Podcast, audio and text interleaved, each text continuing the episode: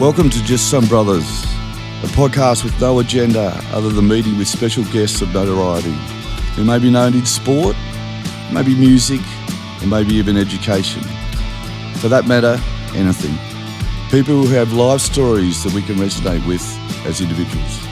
Hopefully, during our segments, you get something out of it. If it's one sentence, one word, take it away with you because we're here as Just Some Brothers, having some fun, spreading the word. Open your mind and enjoy your time with us. On today's show, we sit back with Craig Lambert, former VFL and AFL footballer, who during his playing career played for the Richmond Football Club, Brisbane Bears, and the Brisbane Lions. During our conversation, Craig speaks to us about family, football, and the ups and downs of life throughout his career. Now sit back, relax, and enjoy our conversation. See what Craig Lambert can do. Runs round the man on the mark. 40 metres out and he bangs another nail in the Collingwood coffin.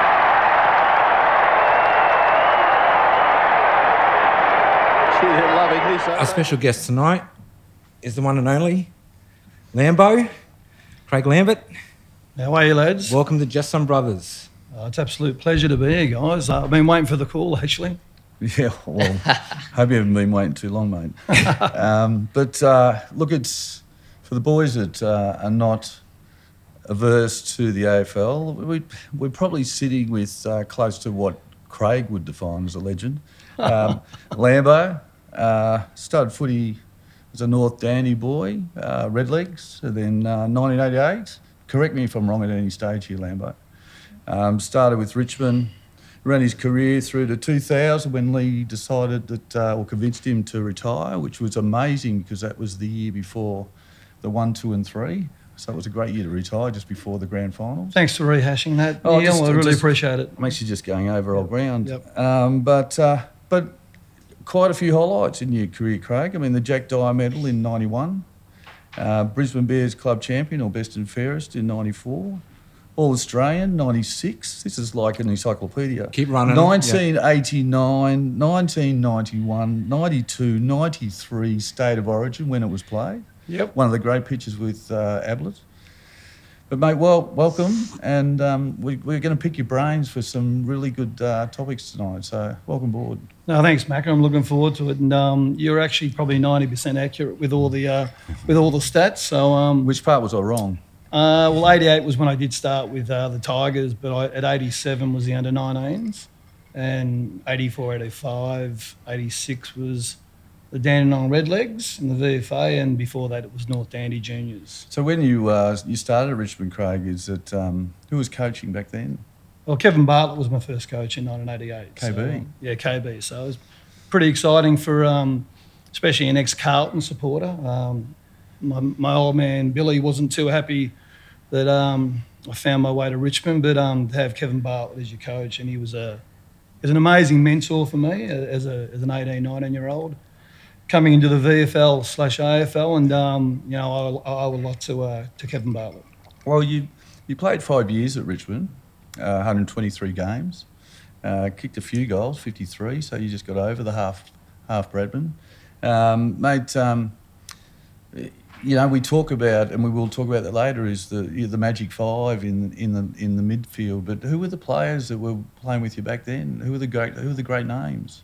Uh, back, back when I first got into to the Tigers, I mean, I'm probably one of the best players I've ever seen or played with was uh, was Dale Weightman. I mean, he was just um, the flea. He played probably 20 state games for Victoria. Um, was really good to young guys coming through, and you know, back back in the late 80s, it was probably a you know, it wasn't as accommodating, um, and, and senior players probably weren't as nurturing as what they are now. Um, so it was a bit an eye for an eye, and to have someone like um, like a, a Dale Weightman take an interest in me and to be able to play alongside of him um, was pretty special. So uh, you had Flea in there, um, and we had, we had a young squad. We had, you know Tony Free was the same year me came through the under 19s. Um, you know, so we had, Phil we had Mark, Egan- we Phil had- you know, Jackie Egan was half half forward, but we had Mark Lee, general, who was who was a ruckman. We still had Jimmy Jess, who was our centre half back. We had Ghost. Michael Roach, who was our full forward, and you know, all these guys, even though I was a Carlton supporter, to be able to play alongside these legends who'd won premierships was, was pretty surreal. So um, yeah, no, it's it was special even to go to a club that you, you didn't barrack for. What was your first number? Was it 18? Or what was it? No, well, the- you know this pretty well, Macca. So this is a loaded question, really. But um, I mean, I wasn't. I, I actually did get to wear the famous number four. Obviously, Royce Hart and Geoff Raines, and obviously now Dusty Martin, one of the great freaks of the game. But um, I'm not sure whether the Tigers actually rated me too highly early. My first number was number 53, um, which is pretty high. It's a, it's a high Which is number. coincidental on how many goals you kicked. Yeah, but at 53, which I thought, geez, that's a bit, it's a bit high that one. Um, and the funny story about that is that I used to wear a long sleeve jumper, um, which was quite rare back then. Um, and back back in the late 80s, you didn't have a whole set of long sleeve jumpers for your training jumpers. It was it was one to six. And when I had my pre-season in '88, I used to wear number four for the pre-season, right? Yeah. Which was actually Mark Eustace's number, Yeah. right? Wally Eustace. So um, for my first six, seven games, I was wearing 53. And one night after I was finishing off my plumbing, well, I was a, I was a uh, apprentice plumber doing my last year, and my first year of VFL footy. I didn't know that Mark Eustace had actually been sacked by the Tigers. Yep. Right, and as I walked in, um, I grabbed my usual number four Richmond training jumper. Um, and Dale Weightman said to me, geez, you've jumped into Wally's grave pretty quick, getting his number. And I said, well, what- what do you want about? He said, well, Wally's been given the flick. He said, you should go and see whether you can get number four. Now, being a Carlton supporter, I, did, I didn't really know the history of number four, which is quite amazing. You know, the great Royce Hart, you know, um, you know Geoff Raines, and you know, so many great players that wore that jumper. And um, I went to the board, um, said, listen, I'd love to see whether I can get number four. Um, I had to sit um, with the board and they to explain to me the significance of the jumper. Wow. Uh, and, and in the end, they, they, they said, we, we're happy for you to wear number four. And uh, that's the history of me getting number four. So it, this isn't a loaded question, but it's an interesting question because it uh, you you were a Carlton supporter. Um, not sure what your family supported, but at the end of the day, how did you feel going to Richmond? Did you then become a Tiger a Tiger man? Oh, my, I was, my brother and I were tragic Carlton because my, my dad was just obsessed with Carlton Football Club. So, um, and he was obsessed with, you know, one of us or both of us making AFL footy, which, you know, let's face it, the percentages are really against you to make it. Um, so for me, I didn't play state footy as, a- as a kid. I didn't make Teal Cup. I was a good junior um, for North Dandy. Played some really good footy with the Redlegs um, as a, probably as a 17 year old playing senior footy, but didn't get a chance until Cup. Um, got an opportunity in 87 to go to Richmond under 19s. Um, guy, our coach was Doug Searle um, back then. Amazing person. Um, yeah, I mean, I, I, my craft was my handball, but but when I was probably 17, you know, I probably thought I was a better kick than what I was, um, and I did a. Pr- Left footer. yeah, left footer. I don't know whether I should have been a right, but I mean, but Doug Searle was the one who actually grabbed me during the pre-season of under 19s in '87 and said, "I don't think I've ever seen anyone win the ball as good as you." He said, "But if you don't become an elite handballer um, and extricate the ball to our guys who can use the ball really, really well," he said, "You'll play some league footy, but you won't be as good as what you should be." I mean, there's a little segment we have later on, which is five from five, and we ask five questions. But, uh, and so I don't want to steal thunder, but you you do actually. Sorry, just a bit of ice stuck in the mouth. Is it, um, mate? Um, you actually played with uh, some really big names: Roach, BT, Kevin Bartlett, Wiley. Um, the list goes on. Uh, and I think it's a little bit. Um, it's it's ironic that we're, we're doing this. Is that Warnie's gone this week, and, and obviously Rod Marsh. Is Yeah. that back in the days of cricket, we used to go Lillee Marsh. These were people that we were household names. mainstays. Yeah. Now, when football was back then, I mean, it was VFL, um, and then obviously went to the AFL. First year was, uh, I think, near 90s, where all of a sudden the Sydney Swans come in. But it was VFL, and obviously State of Origin was massive with you. Is that um, State of Origin's gone, which I think is one of the great things of league, and we lost that with football, with AFL. and I think that would have been special for you. Oh, mate, I, you, you think about, you know, I love the game since I was five years of, age. And, um, you know, as I said, I thought I was a, a good, really good junior. Um, had some opportunities to play in Teal Cup and just didn't get selected for whatever reason. And, uh, you know, to be able to all of a sudden make it to an AFL list or a VFL list in 88 and then in 89 get an opportunity as a 20 year old to play for Victoria with some of the great superstars you've ever seen. Obviously, one was Dale Weightman, my captain, yeah.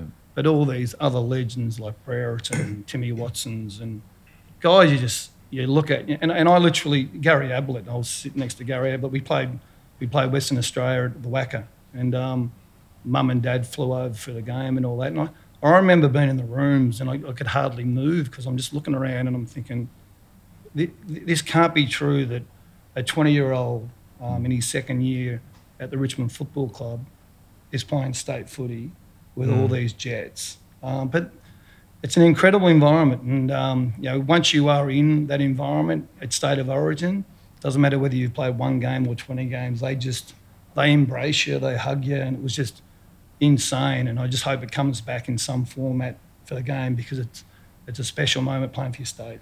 That's the thing, but like, how did just going back a bit, Lambo? How did you deal with like all the knockbacks in those early years through your juniors and stuff, and getting those knockbacks and that? How did you deal mentally? Like, were you like, nah, just going to keep going? Like, opportunity will knock. Like, how did that? How did that? How did you sit, like sit with that as a player? Yeah, it's a really good point. Um, I mean, I, you, let- let's face it. We there was times, you know, there's times probably through 15 to 18 where, you know, there was, you know, there was you, you felt angry. Mm. You felt like you know you probably weren't giving the opportunity that you should have been given. Um, You're trying your guts out, right? yeah, and you, and you, and, Yeah. you, and, you, and you're playing good footy, and obviously there's there's people that are judging you on everything, whether Mm. it's your kicking ability, your running ability, your your courage, your, your game knowledge. Um, and to be brutally honest, there was times when I actually, you know, you, there was times obviously when you're thinking like, do I really want to continue on because I did love training. Yeah. Um, it was, I, I always thought my opportunity was to, to be a great player to outwork people. Yeah. Um, and in the end, that was probably what got me through was the, that drive to say, you know what, you mightn't think I'm good enough, or you might think that my kicking's not up to speed, Yeah. or I might be a little bit slow in regards to my running ability, but I'm going to outwork you, and I'm going to try and find a way to make it. And um, and for that to happen, obviously, that needs me to be at my best with my resilience. Yeah. But I had an amazing family that, that supported me. I had some great mentors along the way that, that we all need, you know, through those really hard times. And, um, yeah, but no doubt there was times when I thought, geez, you know, it's just as easy to be a plumber, Yeah. go and play for the Redlegs and the VFA and just, Just for fun. and, yeah. I think and just have a happy life. coming back to it, Craig, I mean, because you're a player that's gone through both VFL and then AFL. So when you started, as you said, you were a plumber. Were, were you when you originally, as a 17 year old, and started at Richmond? Was it a was it a was it a contract to play full time, or was it a um, where where you had a job as well as playing? No, no, I was. I, I'm. I'm fairly sure, and I'm. You know, got to go back a long time, Macca. But I, I'm pretty confident that I was doing my third year of my apprenticeship Mm. in 1988, Yep. and, then the, and my second year was to finish the apprenticeship. So it was really five days a week working um, Yeah. to complete the, Yep. the apprenticeship and playing VFL, AFL football. Do you remember when that changed to being full time? Yeah, well, I actually caught up with, um, I had a great ch- chat with Leigh Matthews today, who's a really good mate of mine. Um, and, and really, it probably was about 2000, 99 to 2000 was when footballers started to become professional. So that was at the end of your playing career. Yep, 100%. So it was sort of around that time, around 99, 2000 was when the, the salary cap was a, a, enough where players thought that they could live off what they were getting. You know, I think I think Leigh spoke to me today and said that probably the average wage back in 2000 was about 100, 120k. Uh, and that's when it became fully professional. It was Yeah, semi, right. it was semi-professional, I reckon, probably mid 90s. Um, But you know, just it's incredible. You, you, you know to still be involved in footy right now, and you you look at like some of the days you'd be you'd be digging trenches all day, you know, with your apprenticeship, plumbing apprenticeship, and then you'd go out and you'd do three hours training session, and that was just what you had to do. Well, I've got to ask the question. I mean, you've Robert Walls, I think, is the one that talked you to come up to uh, come up to the Lions, or at that stage Bears, was it Bears? Bears. And um, so you a plumber down at a little Dandenong plumber come come good at Richmond, and all of a sudden is uh, we're going up to the Sunshine State. Um, what do you think? You grab a surfboard and just lie on the beach, and uh, you got no plumbing job. What'd you do? No, no, I, yeah, I mean, it's a, you know, like the story has been well played out, but I actually, obviously, never wanted to leave Richmond.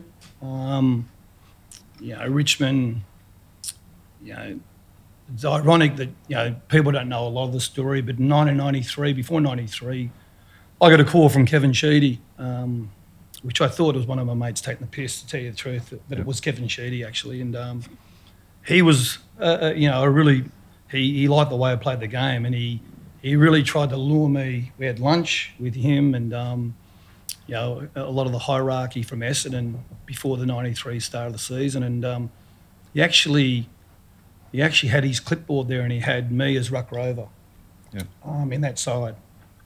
And, uh, and he was offering me twice as much as what Richmond were offering me Yep. um, at the time.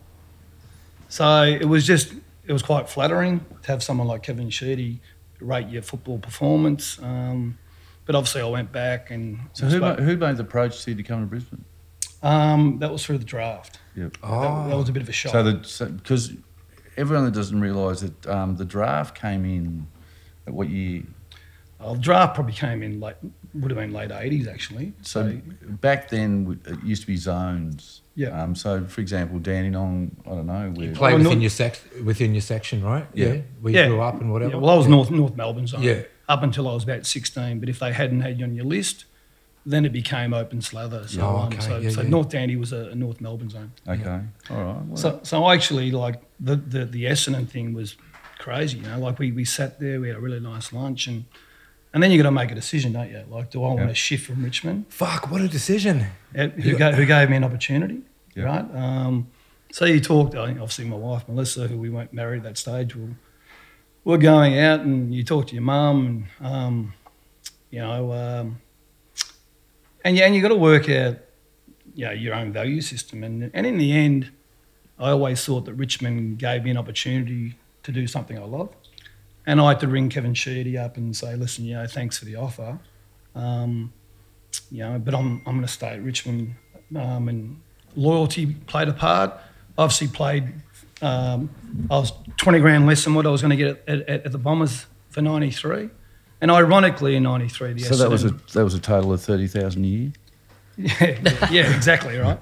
But but but Essendon in '93, the Baby Bombers won the premiership, Oh wow. and and then, and that year in '93, I had probably one of my more average years at the Tigers. Um, and at the end of the year, um, they were trying to offload me to Fitzroy. Uh, and that was that was how, how all the Brisbane That's how all that Bears, started. that all Yeah. started. Um, so it's ironic that you could have taken the opportunity at Essendon, been a premiership player, um, but I wouldn't change it. I'm, I'm a very loyal person, Yeah. And and in the end, um, you know, the, the, how, how all the draft, you know, how, how I got to Brisbane's another story in itself. It's because Brisbane was the only club that actually didn't speak to me when I decided I was going to leave Richmond. The only club that didn't talk to me was Brisbane Bears, um, and they picked me up in the draft for '94. For those who uh, actually, we- don't actually video this, but it's quite, um, it's funny. Uh, Lamb and I have uh, have had quite a number of nights, and and uh, No. and I actually uh, laughed because Lambo loves hugging pillows. So uh, I don't know if you heard in the first couple of minutes there, with uh, Lambo's been slapping his hand. I've had to hand him a pillow. So he, he actually is uh, now feeling totally at home. It's like a kid with a teddy bear.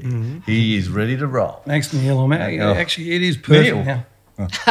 You know he's serious when he says Neil. Yeah. Yeah, yeah, yeah. So Craig, you, decision is ninety four. You're going you're going to head up head up here with your surfboard, and um, you've uh, you're going to uh, coach? Was Leigh Leigh coach then? No, no, that was Wallsy. Wallsy, sorry, yeah, we Wol- said that. Wallsy, and yeah. um, Wallsy was a few years with you. It- Yeah, had 94 and 95. So, yeah, it was a, I mean, it was a shock. I mean, like, we, you, you talk about a draft system and, you know, I don't want to go into, but, man, I, I did everything in my powers to put high enough price on my head that I could stay in Melbourne and go to North Melbourne. Yeah, okay. So I literally was trying to say, you know what, trying to scare interstate clubs of picking me in the draft Yep.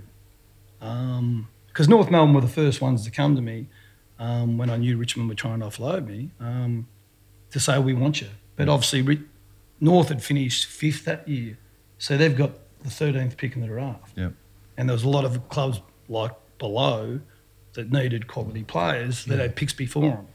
So, so my my my thing was that how do how do I get to a North Melbourne? You know, because you've got to be fair. You know, a dra- that's what the draft is. It's trying to it's equalisation. Yeah. So I really had no idea that, that Brisbane were even considering me. Right? No contact, like Not one. so Not one everyone else call. is like hitting you up. So in Brisbane, the Bears are just like silent. There was there was probably four clubs that didn't make contact, Yeah. and you know, um, Brisbane just didn't say a word. They just kept their cards really close. Yeah. So, um, but I mean, it was it was it was. It, you think about it, you like you, you you're 95 percent sure you're gonna you're gonna stay in your home state Mm. of Victoria, right, where your mum and you know your whole infrastructure is, and um, and back then, you know, we, we have drafts now that are in November, right? So you've got a whole pre-season to adapt Yeah. back back when I moved to Brisbane, it was a March draft. So you had, you had so the pre-season draft was in March. So you had to train by yourself, Oh wow. and whatever team picked you up, you had two weeks before round one, So you you got a, you got two weeks to gel. two weeks of gel. Fuck. So I actually, you know, when Brisbane, when the, when the, when and it was, it wasn't like a draft where you go to a function room. It was over the radio. Oh. So I'm sitting there having a sandwich with Barry Young, who happened to get to Essendon, and he's doing cartwheels because he's a Victorian. Yeah. And then all of a sudden, they, there's been a massive shock in the um, in the March draft. Craig Lambert's going to Brisbane Bears, and I dropped my sandwich, and um, And let's be real around this time too, Lambo. It's like the Bears weren't like they weren't they weren't doing well. they weren't doing well.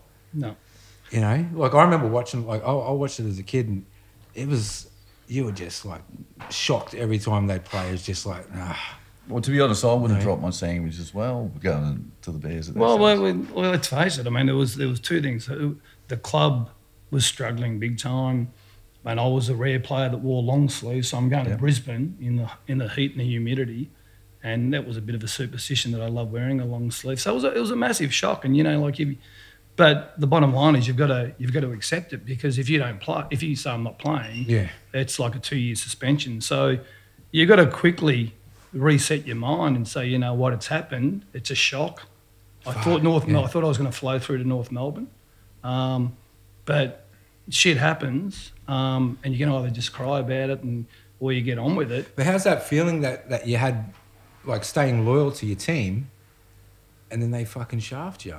Well, that's Right. for me because it's. I mean, I'm Is that just business? Like, no. I, I well, I loyalty is really important to me. So yeah, I mean, I've, obviously, yeah. Obviously, I was really disappointed. Um, you know, but but the, but a club, let's face it, like a, the club's the employee, and, and they have the they have the right to you know. You look at the American sport, how they Hmm. trade people and all that, and we're getting a bit more like that now. But you know, was I disappointed?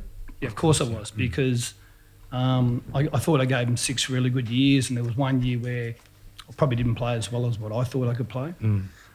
And they were, they were very quick to say, well, we're going to offload you to Fitzroy, which is where they wanted me to go. yeah, Um, I won't repeat what I said to the GM and, and the people who were trying to trade me, but it wasn't, you wasn't- can. It wasn't, wasn't complimentary anyway. Well, the thing is, Craig, that I actually find that that decision that they made at Richmond really hard to, uh, it's a tablet that's really hard to swallow because you were 91, 92, 93 state of origin player, uh, well, you know, like all Australian. Is it? and then Richmond saying, we've had enough here. But that was obviously that was a list management. But I've never I've never known how that worked. Uh, uh, all I know is that these things happened. Um, yeah, like and, and and let's face it, we'll probably get we'll touch on it in regards to you know adversity and Yep. you know the ups and downs you go through. But you, you know, once I once I landed in Brisbane, um, you know, I was really lucky. I just got engaged with Melissa and Macca. You know Mel pretty well. I mean, you could be you could be anywhere in the world and there could be there could be drama going on and somehow my wife would just say how cool is this right so um so she loved brisbane um, um so when you've got a, a partner that sort of says let's give this a crack and i'm and i'm quite a competitive person and you know for the next seven years while i was at brisbane Good challenge. Eh? even though I, I really respect the Richmond Football Club because they gave me an opportunity to play league footy, I wanted to make that decision look the worst decision they've, ever, yeah. they've ever made. They've ever made. Yeah. And that's what I was going to say. Did that give you drive to be like better than what they left, let go? A hundred percent. I mean, like, I mean, I, yeah, I'm, I'm an eye for an eye person. Yeah, I mean, I, yeah, i like, a, yeah, if you, yeah, like, as I said, I still love the Richmond Footy Club. They gave me a chance, but, you know, you've got to use that disappointment to how can I sort of, how can I remotivate? Not not remotivate myself, but how do you go to a club that was really struggling, like Brisbane Bears, which we spoke about before, Macca at that time in '94, which was a, a really young side, and probably you would you would you would sort of question the culture of of, Yeah. of, of the environment. Yeah. Um, and I just thought, well, you know what? You know, we were lucky in a way that we had people like, you know, young kids like Voss and Leppitsch, you know, and Chris Scotts and Akermanis's Black. and Whites and uh, Blackie, Blackie and Luke Power came a bit Later. later. But, you know, like, you know, I went there with Andrew Bews, who was just a brilliant person, great clubman, superstar really for Geelong. And look, I'm going to just drop back on something you just said a minute ago. And this is why this is these these segments or podcasts, whatever you want to call them, in terms of, you know, we, we, we do diversify off to different things. But you actually said that you use disappointment to drive you. And I think that's a really good topic. Yeah. How you use that disappointment to, because this is what people, this is what we, we say grab one sentence, grab one word, Yeah. is that you use that disappointment to drive you further. Well, you, you like it's you know it's in life. You know, you like we're all getting a little bit older. All of us here on the couch here, right? Talking, but but the bottom line is is that you know if if you could, if I could say I've got four beautiful kids, if if I could say that one of the great qualities they have is resilience, and another one probably respect Yeah.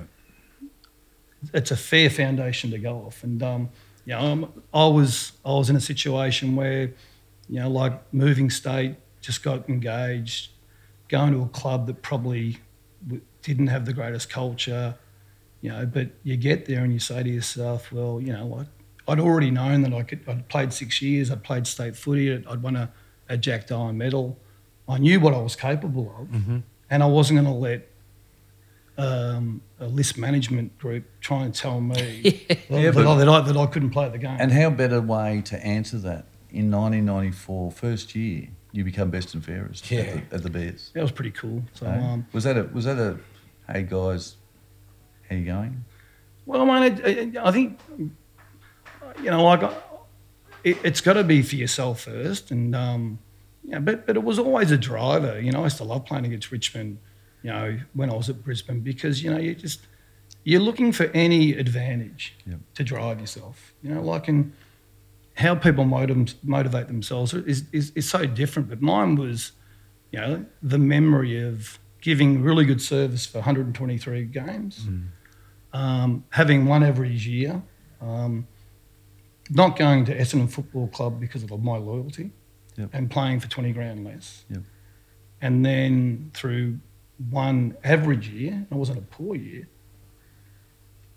certain people at that club made a decision that we want to trade you out, and that's fair.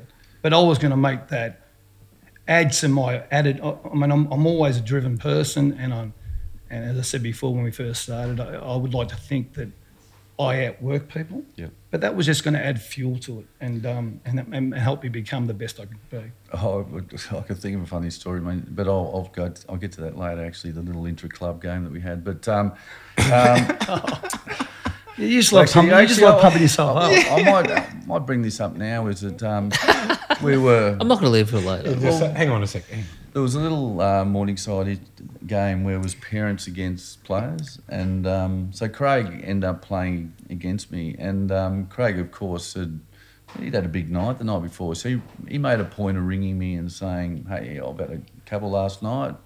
So anyway, I'm I'm coaching the parents team, and uh, Craig, of course, in the first quarter, maybe two quarters, you, you killed it. Um, I think that's so- an underestimate. Well- underestimating me a little bit there. Maybe a- 35 and a half. That's, that- that's the biggest rap you're going to get from me. All right. So the thing was that I just said to this guy, I said, tag him. he has had a couple last night. Tag him. Anyway, after the game, of course, he's abused me and going, "How would you put that bloke on me?" Just because Craig missed actually a snapshot that could have won the game. Thanks, mate. oh, sorry, but sorry for parting. But um, the thing was that, you know, look, Craig was obviously the gun in that side and was absolutely smashing us. But I actually put this, I'm not going to say, uh, what word do I use? Average bloke. On you, and I just said, basic hang, hang on to his jumper. So, Craig, look, I mean, sorry about that, mate. I'll apologise right now. Well, I just think there's, there's, a, there's a code of conduct. Oh, seriously. There's a code of conduct when, Sportsmanship. when you're playing Oh, parent, code parents against over 40s or whatever it is, oh. right? And, and, and I ring me old mate end of up topic. at two in the morning and Oh. say that I've probably had Five. about Give him the heads up. 15 schooners and all that, but I still think I'll probably get 40, which I had 30. I, I, I don't know whether you tag, oh. I don't know whether you tag 40, 40 odd year olds in a family game, but you, you found a way to do it and you, and, and, and you got the win. Yeah, look, okay, right. I, I'm glad you said that. I did find a way to win. Um, but the uh, so that's, but all of a sudden is again, it's interesting. You've moved to the the Bears, and I'm not sure exactly the year that, and you can clarify this where they actually went from Bears to Lions, but you've really slapped Richmond in the face because first year best and fairest. Yeah. Don't, not, not sure what happened in 95, 96, all Australian. Fletcher who plays on quickly to Lambert. Lambert in towards the middle. Oh! From behind. Was looking for Russell, but it's going to be his opponents, the Bears, through Lambert, who take it away. 75 metres out. Lambert puts them inside 50. So, Craig, two out of three years, you've really performed up here and, but, and turned it on. Well, 95 was a year which was probably, I broke my leg twice. I broke my fibula in a, in a pre-season game against North and then came back and cracked it again when Gil, Gilbert McAdam train, uh, hit me uh, in round two. So I played the last 11 games, obviously, and that was the year, 95, where we played that first final game Yep. where it was first against eighth. Yep. So we were eighth. We scraped into the finals, and Carlton were the side that hadn't been beaten for 14 rounds. Oh wow. And you know, the MCG, 60,000 people. Yeah. Um, and we're at three quarter time, we're two points up. Was this was this Bears' first final? Bears, yeah. Yeah. So it's so I remember looking at all these young kids and you know, your Leppitsches and Vosses and all that, just who, who have become absolute icons of the game and all that. But I remember looking around and you know you you, you, you could see in their eyes probably that they're looking around thinking when's Carlton going to come. You know, this isn't the script probably we read because everyone thought we'd get beat by about 60 points. So they like they couldn't believe it. No, that you I- guys were leading at three quarters. Like No, it was unbelievable. Like, and, and remember, I'm 20. By then, I'm 27. You know, I've got Andrew Bews with me. I've got Magic McLean, who is my brother. You know, he's godparents to uh, our daughter Briley. Um, Yeah.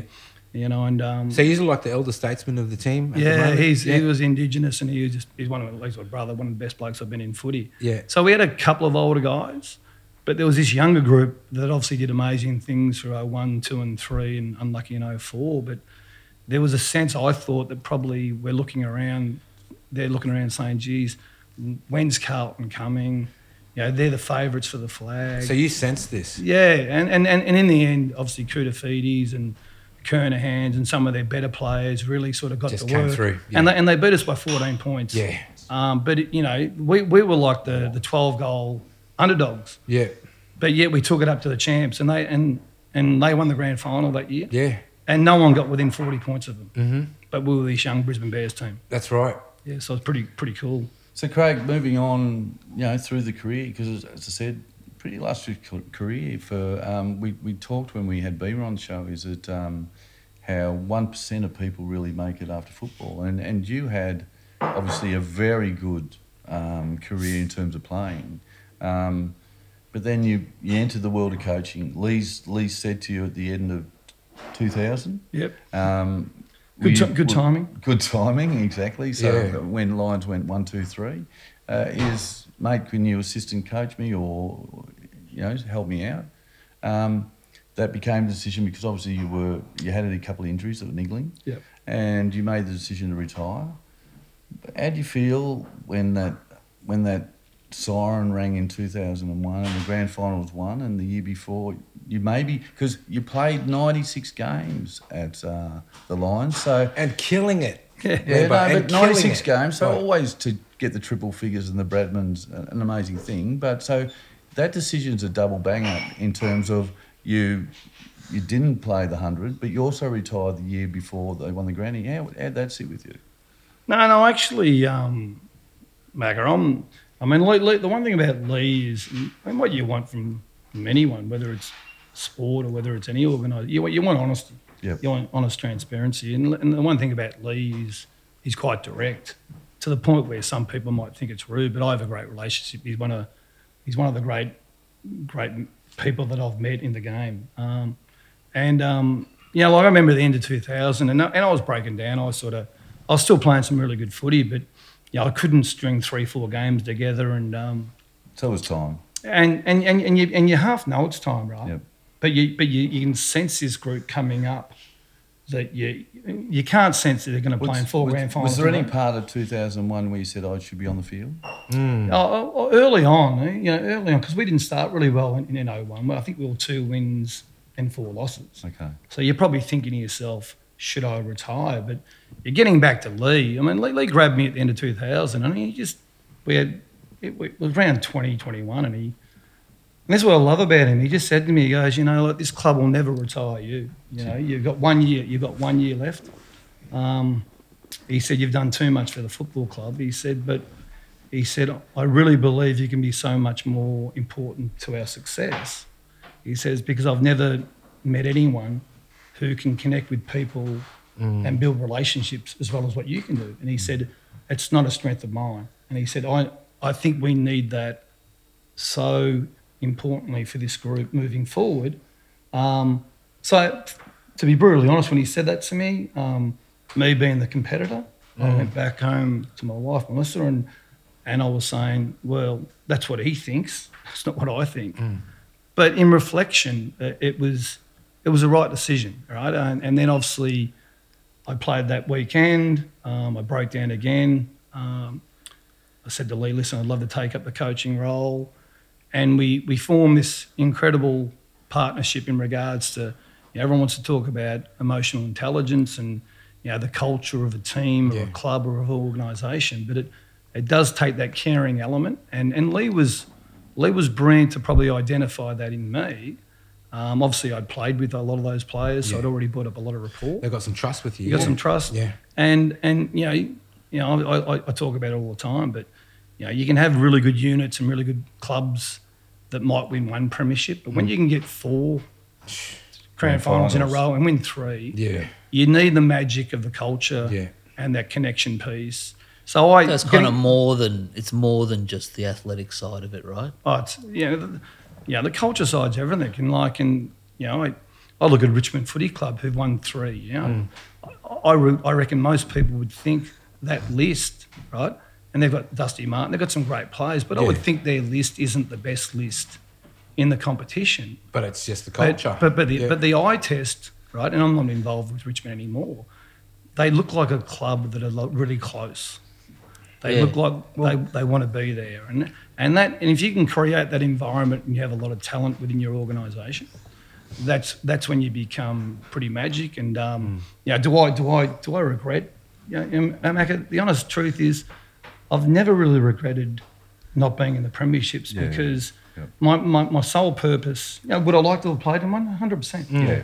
But my, my biggest thing, and I say this to young guys now when I talk to them, is that if someone was to grab me in the street right now and say, you should have been a better footy player than what your talent warranted, that'd kill me. But I haven't had anyone say that. yeah. And look, it, it, it's very uh, look at Craig, Craig Lambo. Um, it- it's amazing. Look, we've spent many a night on the couch, and one of your favourite words is fabric.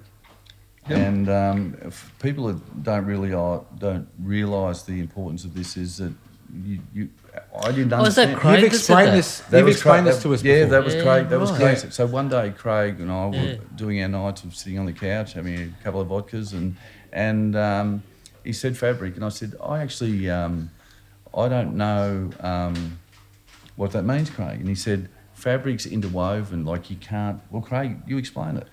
I know. Well, fab- like there's so many there's so many ways to talk about because because culture is such a a word that sort of you know you see good organisations, you see good football clubs or organisations, and and you can just see how they all work together. Yeah. They all speak the same tune um, from top to bottom. And fabric to me is just the ability for, you know, like the- the great thing I love about sporting clubs, and, and I can talk about Brisbane Lions because I believe that if you get to four grand finals and win three, you are great, is that the diversity of the group of Brisbane Lions, the personalities, was extraordinary. Yeah. They were so different in so many ways. But yet, through Leigh Matthews and, and other personnel, we were able to get them all to believe in a direction and to play a role. Now, Leigh Matthews used to, you know, I see coaches these days and they have so much written up on their whiteboard Yeah. that mate, it, it actually confuses me sometimes, right? A B C D E F bloody Now, fucking Leigh- plays. now, Yeah. Leigh, now, Leigh Matthews, he, he had a few KPIs. Obviously, tackling was big and all that. But he used to have three things that were consistent. It was know your role, perform your role, and most importantly, accept your role. yeah. Right? That's really wise, isn't it? And and Play and, your position. and, and I Like, and I think back, I think back to myself and like, and he used to preach. The hardest one was to accept your role. When when you have a really talented group, the hardest part is to accept it because sometimes you want to go outside your lane. Because everyone's good, right? Very good. So Plenty I mean, of egos. egos, Yeah. the whole lot. So, so I think that fabric piece that, that Macca spoke about, I, I, I, I love when I get to an organisation and I'm involved with GWS now, and I think I think they've built a really good fabric, and we've got to build it stronger, and we are. We've got a lot of good young kids coming through. Um, you know, because if you want to be great, you, you, you might be lucky enough to draft and have a side that gets you one premiership. Yeah. But if you want to be talked about as being a leader, being dynasty. a dynasty, Yeah. you've got to get the second and maybe the third Yeah. to be. And, and that fabric, if you don't have that, you don't get. One of the great conversations, Craig, and one of the you've taught me a lot of lessons in life, and, and, and we've had a lot of conversations on the couch, as I said, is that a team of champions, champion team, but your your word is fabric, um, and you've taught me how that interwoven thing about with people is so important. And like, because when I said about a team of champions will never beat a champion team, Arby said to me, I've never heard that. Now, you and I know we've seen it on every football wall that we've ever gone in, but you, you said the word fabric. Yeah, no, a fabric or the comment about a champion team. It's yeah. I mean, I'll, I'll, I'll probably always reference back to to Leigh Matthews and um, yeah. I mean, I've got I've had some great coaches, Leigh Matthews and yeah, Robert Walls was fantastic for me and Kevin Bartlett. But I remember reinforcing what you're saying, Macca, is that you know when you know through that really golden period of the, of the Lions. I remember Leigh used to say that I'll hand our game plan, I'll hand it to the opposition. He said, if we all get our roles right and we play within the structures that we know make us great, it won't matter whether we've got they've got our game plan, we'll still win. And that gets back to that champion team that believes that, you know, that sometimes you can be a better player by not playing your role. Yep. But in the end, that's going to affect us as a team. Mm-hmm. So those, you know, a team of champions, predominantly what you're saying is they all want to be best on the ground. Individuals. It's Could I just ask you, Craig, just to go through those three things you said again? Do you remember what they were? Well, he he, and it was it was, you know, it was really insightful because I, I'm not a psychologist, um, but I do believe in psychology with footy players and, and that connection and that belonging or fabric that Macca had brought up before. But every, I was with him for nine years, um, Leigh Matthews, and it was know your role, perform your role, accept your role. Yeah. And you know, know your role is is really on the coaches because it's it's whether we've actually explained what your role is. Yeah. Perform your role. It's it's up to you. You know, it's your conviction against the opposition. You know, we've all got skill sets. We go through the ups and downs. Does when you have a bad first quarter, does it affect your second quarter? So performing your role is really up to the athlete, but accepting your role is up to your ego. Yeah. Will I accept that? That, we, that I know it makes us better as a team, but maybe I don't get the accolades in the press. Um, Yeah. So it's a really good concept that I thought held us in great stead in regards to that holistic fabric approach. yeah. It was pretty special. Yep. So that's become special for you because I'm going to bring a couple of things up that you've really taught me in terms of um, understanding emotions with your kids. Is that you've got a great story in terms of your four kids, the four Bs. And uh, I, you know, you can tell if you want, but you, you, I mean, at the end of the day, is that my kids have actually said to me because we've sat here a thousand times, is that they've said that your kids call you Craig because you're such a friend to them. Is occasionally, well, my kids have started to call me Neil, and and I, I could tell another story in terms which I will later. Is that what you taught me? But how important has your kids been? Because I, well, during the break there, I was talking to to your son-in-law, Jonty. The great Chauncey. The great Jonty is that Shout the- out to the Jonty. The, the, the, the conception of Briley, your first order, and then you had a great year the next year. How was that a motivator? Did it drive you? A hundred percent. Like I mean, you know, we got M- Melissa and I have four amazing kids. You know, Briley's our daughter, our firstborn. And then we've got Billy, Bailey, and Bodie. And um, you know, it's sort of, you know, being a professional sporting person. Um, and Mackie, you know me pretty well. It's uh, I'm quite uh, anxious at times. You know, there's a lot of anxiety in my life, and especially when I was playing footy. Um, you know, to to have to have four amazing kids and a brilliant wife, and, and, and they've and they've had to pay the price Sure. um, in an environment that's quite brutal at times. Yep. Um, and I've been, you know, that lucky to have have them as a as the the main support for me. Um, and, it, and it's incredible that you know you talk about, you know, when Briley was born, and that was, um, you know, I'm, Essendon used to always Kevin Sheedy used to always have the wood on me early on. He'd, he'd, he'd, put tagger after tagger after tagger, and and we had Briley. I think it was a Thursday, Thursday morning at the Mater Hospital here in Brisbane. She was healthy, and you know we were just that ecstatic, M- Melissa and I. And uh, and we were playing we were playing Essendon um, on that Saturday night, first night game at the Gabba. Um, and I, you know, I'm I'm not a I'm not a a religious person. Yep.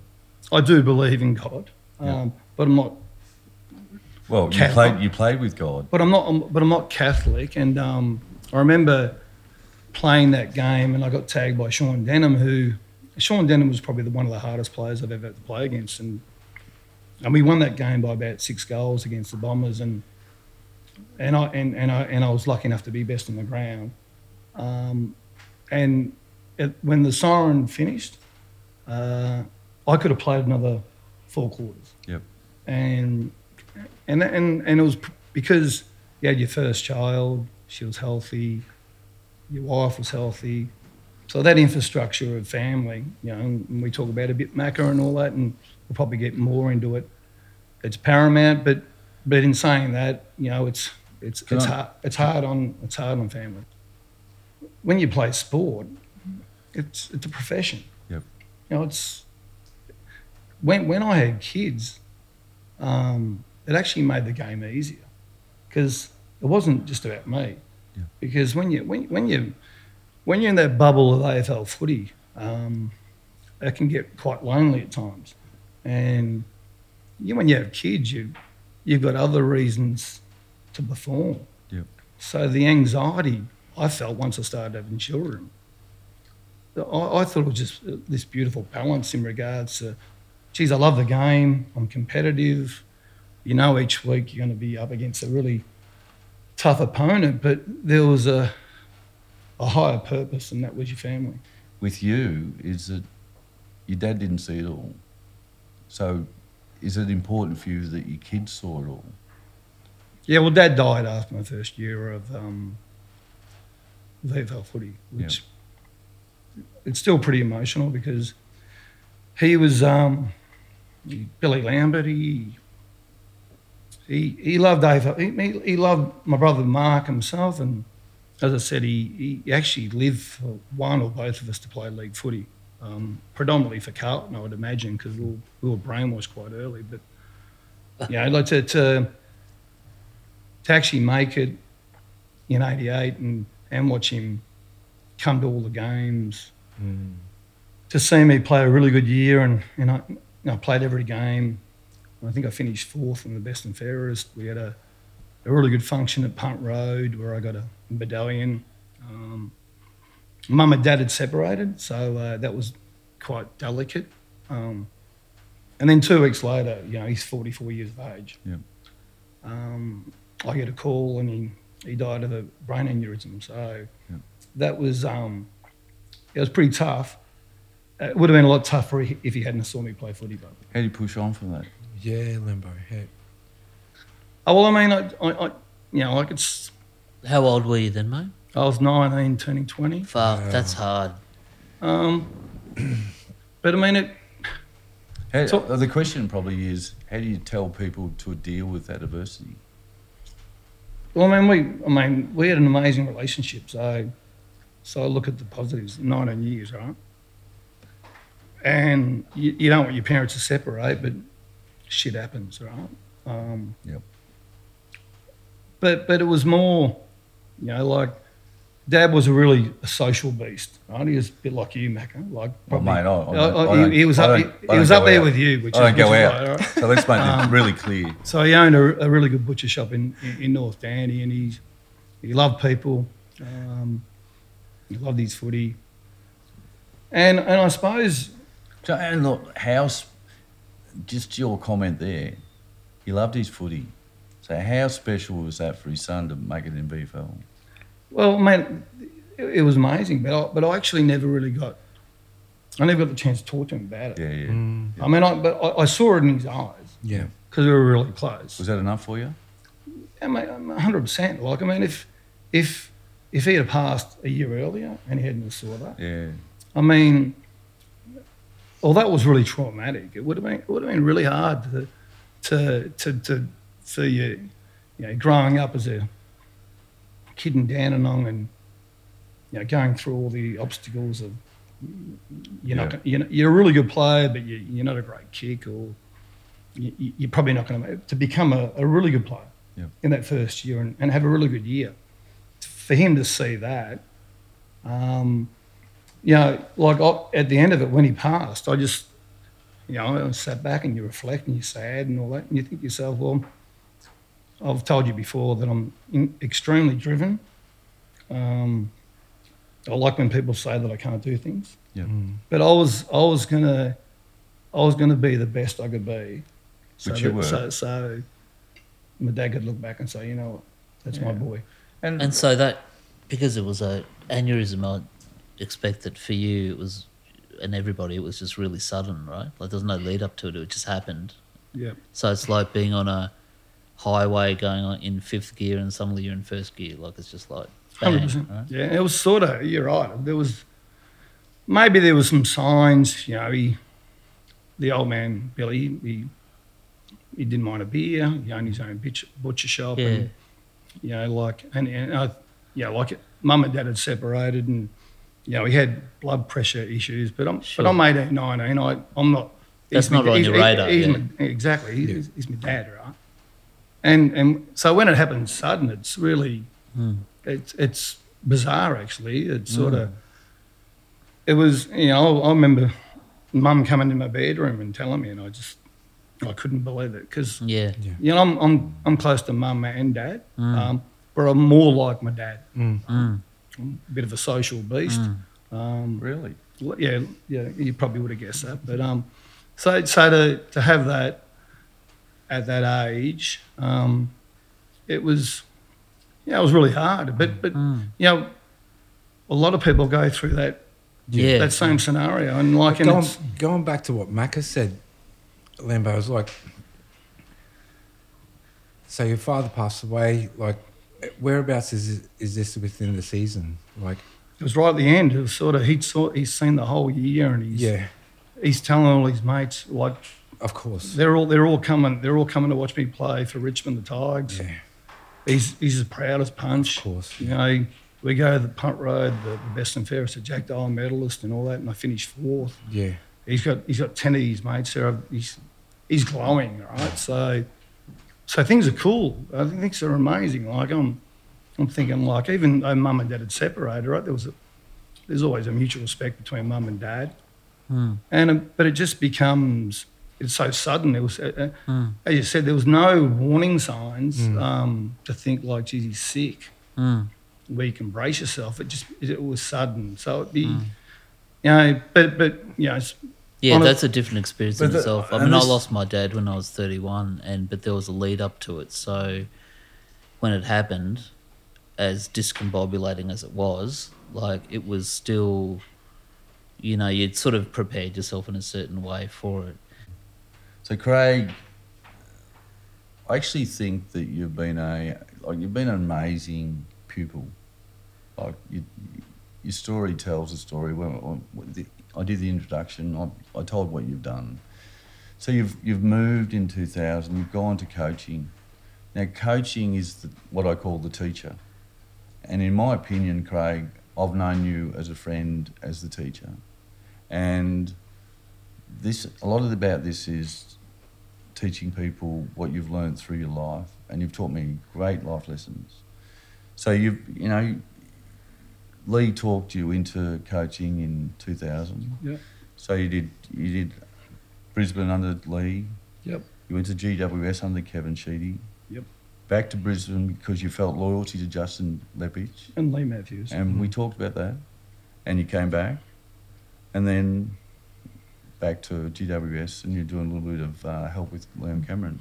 But there was a time there, Craig, which was, we sat for a long time, which was very disruptive. And I don't know, was it 216, 217, where the Lions said that um, it's time that we we part ways because, or we just let you have a rest because of an incident. It wasn't anything to do with you, but what was it? Oh, well, you, you, you, you can talk about the incident, Macca. It's sort of, you know, what it was back in the end of 2016. So it's sort of, you can bring it up. It's, um, you know, in, in life, there's, Well, the only reason I bring it up because I know you better than that. Okay. yeah, but I, I, don't, I, I look at it like, you know, it's sort of, in the world we live, we, we, there's an audience for everyone. Yep. right?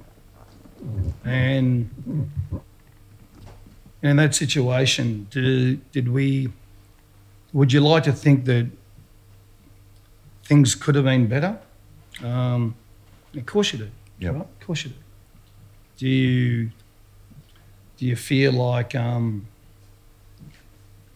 have I ever felt, you know, like that self worth to me is pretty, pretty important, right? Very important. yeah. pretty pretty important.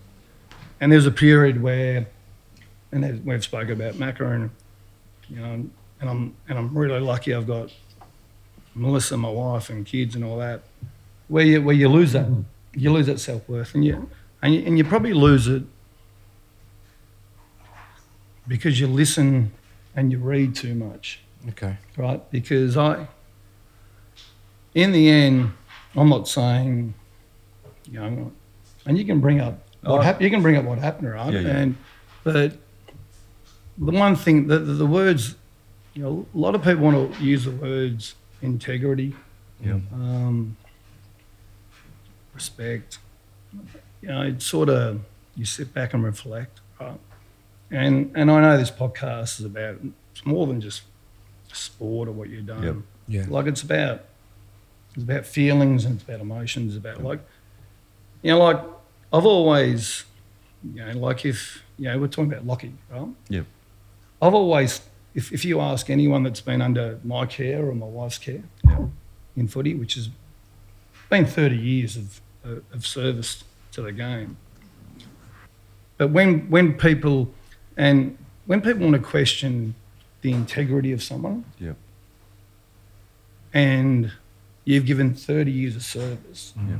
to the game, Yes. and I'm, and I'm not talking about playing because playing, playing really, if you, if you think about playing football, you know, I'd like to think I was a really good teammate Yeah. and I was team, but, but that's, that's separated. The amount of care that myself, my wife, my Yeah. kids have given to, to the game and to players, mm. I'd argue there's not too many others that, that have done the same. So I, so I got caught up you know, in a world, you know, Mac, and we've spoken about it. I got Yep. caught up in a world where my mind was starting to, to doubt who I was as a person, and um, and it was tough. I had two years of really just not not wanting to contact with people, and and just really just starting to think, starting to believe what was written about me, Yeah. right? And um, you know, through an amazing wife and kids, and and and I and, and, and I at times I was terrible to them, and that's a regret and something I've tried to work on over the last two or three years because I've never been better in, in regards to my headspace and positivity and all that. But but it was tough, and but if if I if I summed it up and said, well, you know, that moment um, in regards to a really trying time. Uh, I'd like to think that anyone that knows Craig Lambert, I'll always put the player first. Well, Craig, the thing is that I actually know you very personally, and during a break there, I was out out talking to Johnny, and I said that your kids have, taught our kids some of the greatest lessons in life, and I cannot forget one time when we were sitting in your backyard, and you, Craig, was sitting at the end of the table. Dylan and I were at um, either side. And um, you actually said, um, Dylan, have you ever told your dad you love him? Mm. And uh, Dylan said, no. And you said, stand up. And you said, Macca, stand up. Wow. And, It's fucking powerful, eh? and you said, tell him. And Dylan said to me, I love you, Dad. Now, you actually went on from that and you said, give him a hug. Now, that was one of the most powerful moments for me. And that, as a person, for you, to show that emotion. Do you know what? It taught me to show emotion to my kids. And that's where we talk about the pressure cooker, is that there's a side to Craig Lambert that's amazing, obviously with football, but there's a side to Craig Lambert personally that is strong that gets through all that other stuff, which I, actually don't want to talk about anymore, but that, that is very personable and teaches people about life. And that's why you've become where you went from coach to player welfare. And people said, We want you to do that because your craft when you played football was your handball. Your craft when you taught was your connection with the parents. Yeah, no, uh, and yeah, I, remember that time when you were talking about Macca, and yeah, it's it's it's it's funny that like, and we spoke about the great Jonty before, who's obviously our daughter Briley. They've been together for ten years, and he's a great, he's one of the great guys of all time. And you know, sometimes, you know, I'm, I can be emotional, and I and I, and I love to connect people, and probably the hardest part to do it is to your own family. Yeah. Do you know what I mean? Like, and that's that's the saddest thing because that should be the easiest. right? Yeah.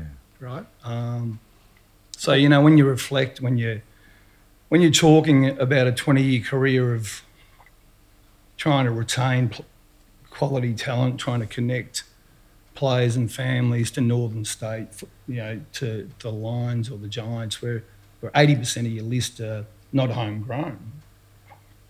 Somehow that's very natural for me. Yep. The unnatural part is to do it to the people you love the most. Yeah. Um, How true. so, so, so, That's where the most risk is.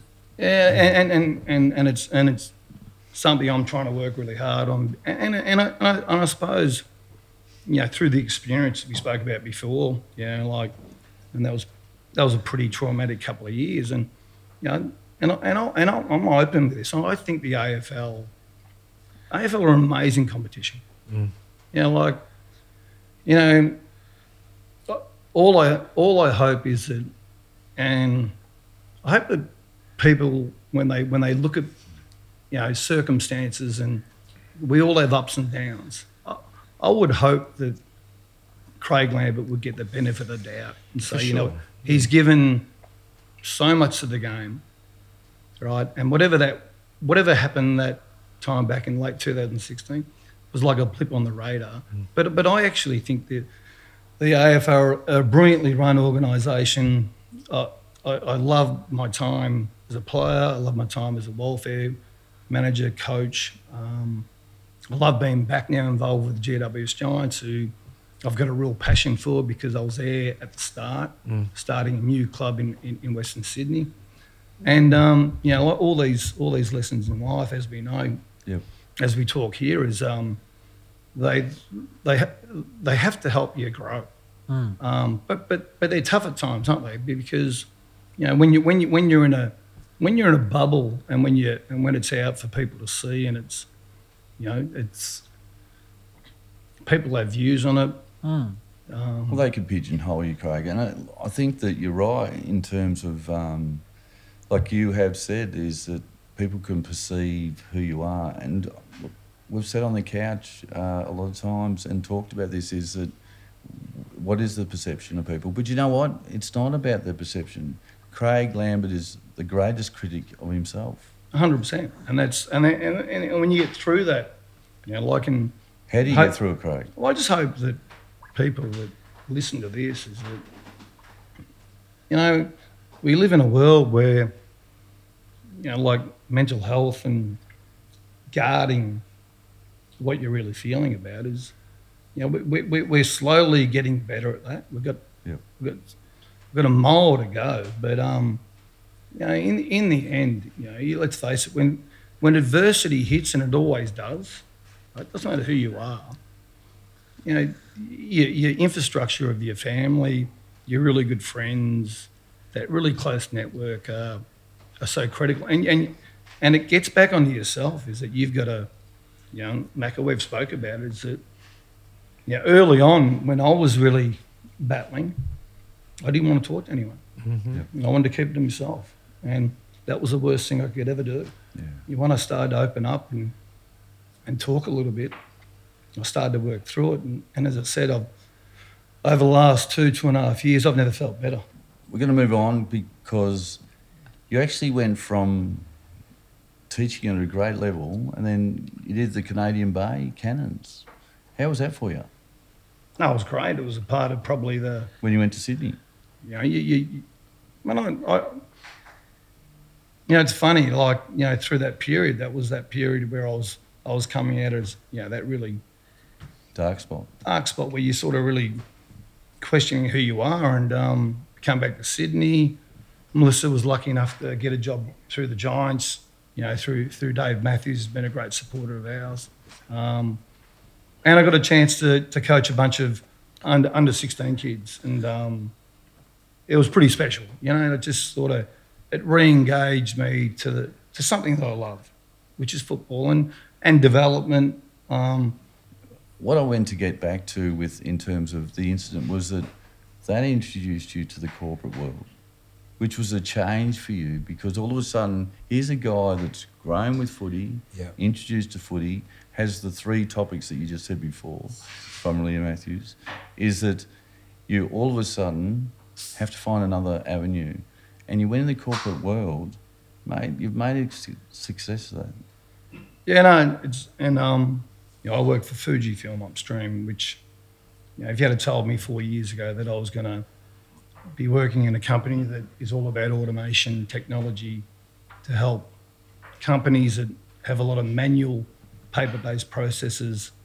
automate that, digitalize that to help become more efficient and streamline those processes, I would, I would have said you're mad, right? But but again, I you know, I, I got an opportunity from Scott Crosby, who's a CEO who I knew, um, from my Brisbane days. He was he he he saw, I suppose, the the relationship building um, because I'm all about new business. Yeah. Um, and obviously in footy, if you Connection. excuse excuse my language, but if you're not a dickhead and think you're better than what you are, you can build some really strong relationships. And This is what um, Beamer spoke about yeah, is post football Transition. and the transitions, and as well as that is, I think Walker spoke spoke about this as well. Was is how, excuse me, the um, our corporate world sort of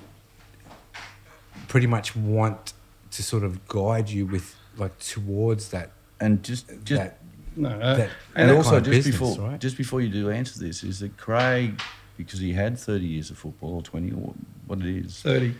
30 okay um, is that Craig was nervous going into that transition and we talked about it and now he's made that successful because I talked about that th- three circles Yeah. because you applied your football knowledge to work knowledge and Yeah, no, no, no. There's no doubt that there's oh, it, there's always skills that are transparent, whatever we want to talk about. But I mean, the greatest thing for me was through that period was that that someone gave me a chance and and and believed in me as a person. And my first year in sales was was horrendous, right?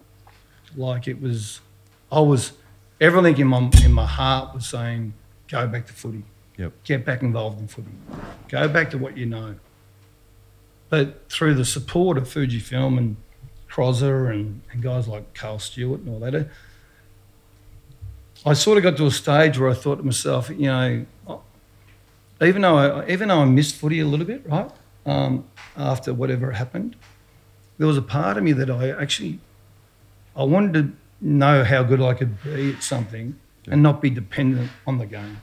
and mate you've been successful at it And and and after about the second year, you know, and it's you know, let's face it, relationships, you know, in sales, in sport, they're so powerful, aren't they? Yep. Right? If you've got a really good product or a solution, which I believe we do, Yep. and you can build relationships and trust, mm. and and obviously that was going through COVID, which a lot of companies you've got to be really, and, and I'm not a pushy salesperson, but but I'm always there to support and see how, how someone's going and all that. And over the last 18 months, you know, it's been great to get some really huge accounts f- for Fujifilm. Yeah. And, and, and for me, it's more satisfaction that, that a couple of guys like Scott Crosby mm. and Carl Stewart took a chance on a, an ex footy player Yep. because of the qualities they probably saw in me. And, and, and now I'm rewarding them and I'm starting to believe that, you know what, I can have a balance between the corporate world and actually the footy world back of the Giants. But But you that's know the what- thing, Lambo, is like, how does, like, that correlates within each other, right? Like, what, the role that you had within football of the mentoring and, and, and all that kind of culture and all that kind of stuff, you, you kind of transitioned into the corporate world. And it and it works in that in that kind of world too, doesn't it? Well, it does, and it, but but there is a there's a, there's a period, you know, like when you switch, and probably let's face it, thirty years in a mm. In a football environment, you um, you know, you sometimes can feel that you that's all you know. Yeah. right? And I don't care. I mean, I've, we've all we've all been around a lot of people, and I've been around the best of the best. right? Yeah. We all have insecurities. Mm-hmm. Some at different degrees, and it's just been good the last probably eighteen months to be able to be be really successful in this corporate role with um, with Fujifilm upstream, and, and and know that like you know what, as I said, I'm, I'm back now at the Giants in a part time role, and I'm loving it. Right? Yeah. They're they're in a magnificent club and built from the scratch. Western Sydney, no one gave them a chance. Yeah, right? for sure. some great individuals there. So the balance for me is really good to be able to have a part-time role there, the corporate role that's going really well. But again, you know, like I, I always believe that, and with me, that every every opportunity that I've got, I've, I've worked for. But there's been someone that's placed, there's someone that's given me a chance, that's given me hope. Craig, we're at a point now where we, uh, we, we, we almost get to wrap it up because we, we do this five from five. The old five, from five. Five from five. It's five from five. My favourite number five. Thank Uh, you, Beamer. Yeah, Beamer. Uh, Thank you. Shout out Beamer. Thank you for Yeah, that. no, the well, great, the great Beamer. Yeah, eh, well, eh? well, of course you know. Beamer, the better Kelly beams. So, oh, but we uh, we had an idea. Anyway, we came up with this five for five. So we've got five questions for you, Craig. Oh, I, I probably know the answer to all of them, but I'm going to ask them anyway. Craig, your favourite song? American Pie. Oh, geez, I didn't pick that. I thought it would be a Robbie Williams. Wow. No, no, I a love beast of a American. song. You know why I love American Pie? Because it's long and you can dance to it for a long time. And Story to and it, yeah. It's a few chords. Yeah. All right, Craig, great movie. Best movie. I would think A Few Good Men. Good movie. Good one. Yeah. Uh-huh. All right, Craig, have you ever used your name to get into somewhere? Who hasn't, Neil? Well, I can't, Craig. I can't. I haven't. I've got no name. Craig, tell me that's, where. a, that's a yes. Oh, is that all you got? Yeah, well, I'm not. That's it's- definitive. it's been a while since know I've Lambo's rocked. would have I used mean, Craig for Lambert sure. still gets you in. well, I'm not- I've used it. I know Craig Lambert. I think that I think it's to an age point where you think that that doesn't work. But yeah, of course, Mate, it got me into the mail last. I said, "I know Craig Lambert." Oh, yeah, you're in. no, you didn't. But, Oh, but yes, okay, I yes, didn't. I yes I have. Okay, all right. Uh, Craig, greatest coach or best coach? Greatest coach is Leigh Matthews. Oh, um, shout out Leigh Matthews. And and and and and, and hopefully I can Leigh, Leigh Matthews, the greatest coach, and and Doug Searle, under 19s in '87, who sold it to me that if I was going to be the best I could be, handball had to be my number one craft. So if I can say two, I'd say those two. Yeah, well, I'm thinking one or two. All right. Uh, I reckon I might have six for you. But anyway, uh, number five or four or five is uh, who was um, the best player you played with? I played with. Yes. I mean, it's because I had those two periods, all right? So, Well, I'm going to say there's a Richmond Circle and there's a. there's so it's a really, it's, it's so so Dale Weightman clearly at Richmond was the best player I've ever played with, right? yeah. And then Michael Voss. Yeah. So best player, like the the total best player that you've ever played with, just fucking blew your mind. Played with? Yes. with. Played with. Well, would it'd be it'd be the best player I've ever seen Yep. Is Wayne Carey. Now that now now I've just had lunch with Leigh Matthews about six hours, seven hours ago, right? So, so he's he'd probably be pissed with that because you know Because he broke a. He I, broke I, my, my, one of my really true friends, Leigh Matthews, but I'm sure he believes he's the best. And but but the best I saw was was Carey. But the best, but the, but the best I played with, and obviously it's going to be a state state game. I would think, I would probably say best play. I'd say Robert Harvey. oh, wow. Yeah, Robert Harvey. That's massive. Yeah.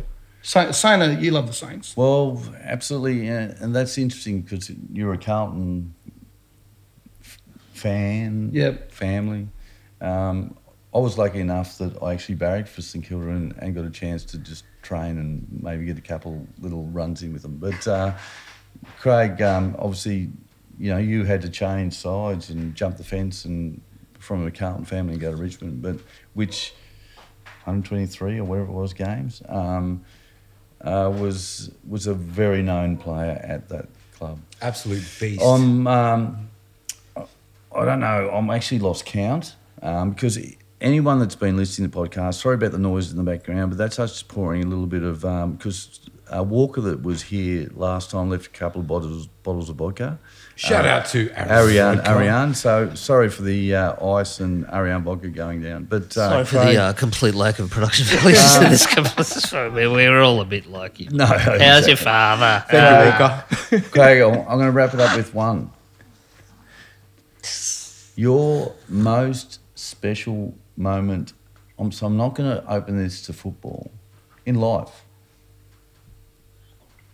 It's about, I, I'm Oh, expecting. Neil, you- I'm, always I'm- get really I'm deep, right? Yeah, you know what? You can- I you love can't- getting deep with you, Craig. Yeah, because you can't like there's there's a family aspect and there's, a, and there's a sporting aspect, right? So, Do you want to break it up into A and B? well, it's Sport. I was I was really Sport. lucky to find what I think is the best woman in the world is Melissa Lambert, right? Yes, I'd have and, to and, agree. and, and, and we've been married since she was 17 and I was 19. So without her, like, I mean, like she's, she's extraordinary. She's the best mother I've ever seen. So Shout out to Melissa Lambert. shout out to Melly Oh, Lambert, yeah. right? Mel, So, and, and obviously, obviously the kid, you know, our, our four children are just amazing. So, and they're all growing up and we're going to have our first grandchild um, in Johnson. July, which, which is pretty cool. Oh, Um, All right.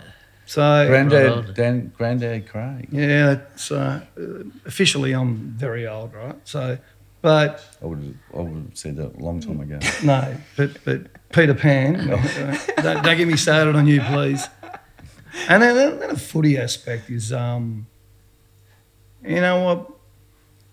Uh, I said it before. I actually, some of the most, you know, I- and, and it might happen. It doesn't probably happen now because I'm getting a little bit older. But you know, when when, when a person sees you in the street or you're out having a drink, and they walk up and they say, "You know what? I love the way you played the game. You got the most out of yourself." I actually, I, I, get emotional, and I actually thank them for that comment because, in the end, I'm a kid from Dandy. Yep. Right, I played 220 odd games, right?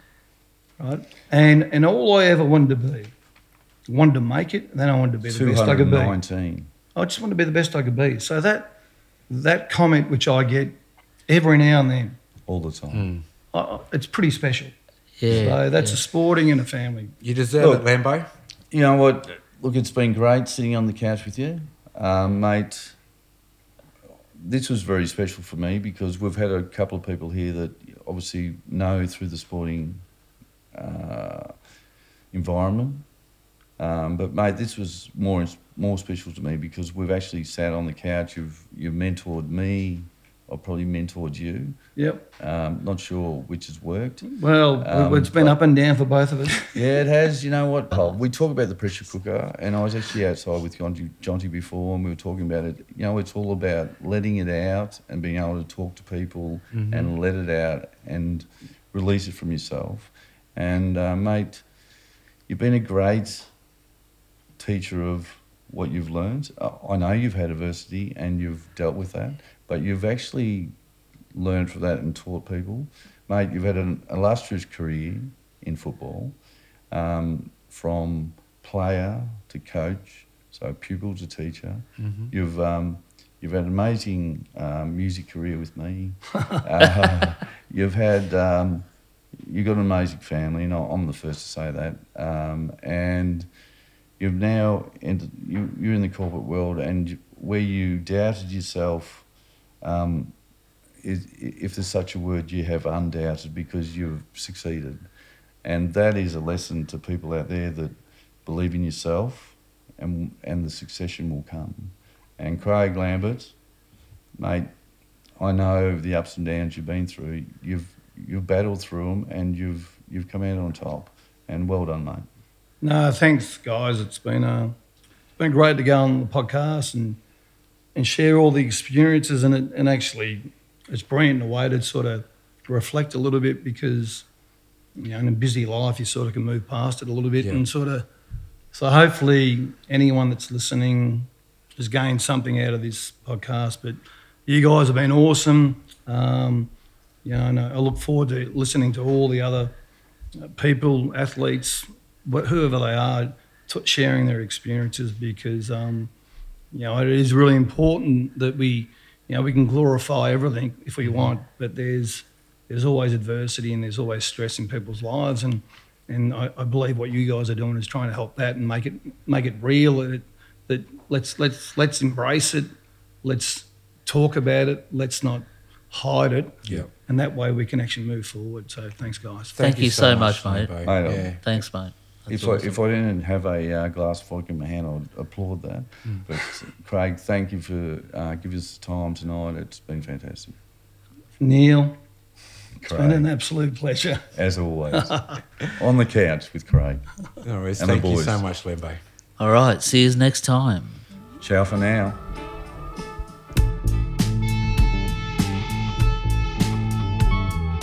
Thank you for our special guest tonight for providing an insight into their life which hopefully resonates with our followers. Also, a special thanks to you, our followers, who give the Just Some Brothers crew motivation to put together our podcast, which allows us to send a message.